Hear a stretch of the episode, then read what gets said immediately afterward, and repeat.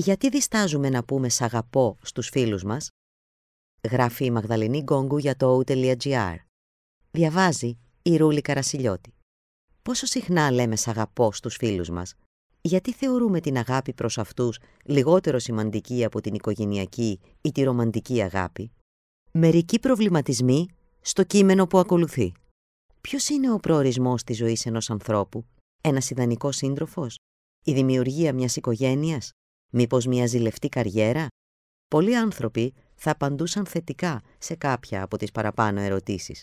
Πόσοι άνθρωποι όμως θα έδιναν την απάντηση «οι φίλοι». Οι σημερινές κοινωνίες είναι δομημένες γύρω από τις έννοιες της οικογένειας, του έρωτα και της ερωτικής αγάπης. Σπάνια ακούμε τη λέξη αγάπη να χρησιμοποιείται με νόημα και ειλικρίνεια για τις φιλίες. Σκεφτείτε έναν στενό σας φίλο και φανταστείτε μία στιγμή που θα τον κοιτάξετε στα μάτια και θα του πείτε με σοβαρότητα «Σ' αγαπώ». Είναι τόσο αξιοπερίεργο όσο και κοινωνικά απαράδεκτο.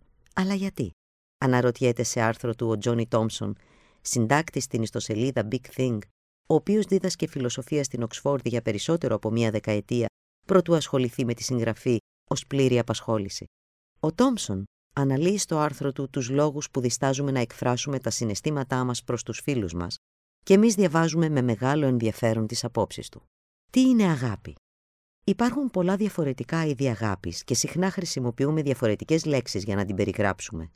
Μπορεί όμως πραγματικά να οριστεί η αγάπη; Το πρόβλημα είναι ότι η αγάπη είναι μια τόσο πυκνή έννοια, ένα τόσο σύνθετο και έντονα ισχυρό συνέστημα, που δεν μπορείς να την κατατάξεις τόσο εύκολα σε κουτάκια, εξηγεί ο Τόμψον. Ενώ το να έχουμε πολλές λέξεις για την αγάπη μπορεί να φαίνεται ότι μας βοηθάει να ξεδιπλώσουμε καλύτερα την ιδέα, κινδυνεύει επίσης να δημιουργήσει μια ψευδή διχοτόμηση. Η αγάπη σπάνια είναι το ένα ή το άλλο πράγμα. Μια σύζυγος μπορεί να ποθεί το σύζυγό της σε μια στιγμή της ημέρας, να τακτοποιεί τα ρούχα του κατά τη διάρκεια μιας άλλης και στη συνέχεια να γελάει και να στιεύεται μαζί του στο δείπνο. Όλα είναι μορφές αγάπης. Ωστόσο φαίνεται τεχνητό και επιτιδευμένο να διαχωρίζουμε την κάθε μία. Αγαπάς τον φίλο σου. Ο συντάκτης εξηγεί ότι το ίδιο ισχύει και για τις φιλίες, δίνοντας ένα απλό παράδειγμα. Φανταστείτε τον πιο στενό φίλο που είχατε ποτέ, τώρα ή στο παρελθόν. Φανταστείτε να βρίσκεστε σε ένα δωμάτιο με άλλους ανθρώπους, να ανταλλάσσετε μικρές κουβέντες και να χασμουριέστε πίσω από τις ευγένειες όταν μπαίνει αυτός ο φίλος. Εκείνη τη στιγμή υπάρχει μια συγκεκριμένη έλξη προς αυτόν ή αυτή. Υπάρχει μια ανάγκη ή μια ενστικτόδης έλξη να βρίσκεστε κοντά στο φίλο σας, μια έλξη που έχει εκπληκτική ομοιότητα με τον έρωτα. Ή σκεφτείτε πόσο συχνά θα βοηθήσετε τον φίλο σας ή θα προσπαθήσετε να τον στηρίξετε όταν βρεθεί σε κρίση. Μια θυσία ακριβώς όπως η αγάπη. Και ναι, αισθάνεστε όμορφα να βρίσκεστε κοντά στο φίλο σας. Σας κάνει να γελάτε και να νιώθετε καλύτερα.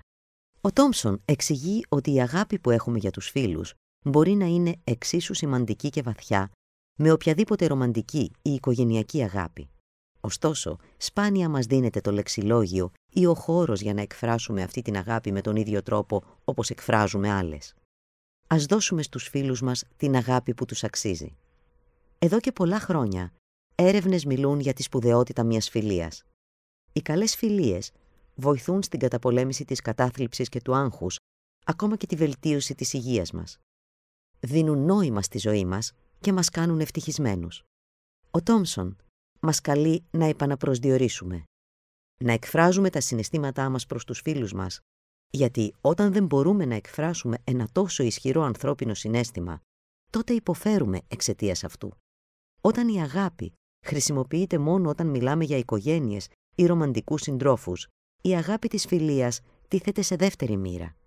Υπονοείται ότι δεν μπορείτε να αγαπήσετε έναν φίλο με το ίδιο βάθος ή την ίδια ένταση. Μπορείτε όμως να το κάνετε. Μπορείτε να αγαπήσετε ένα φίλο. Στην πραγματικότητα είναι σημαντικό να το κάνουμε.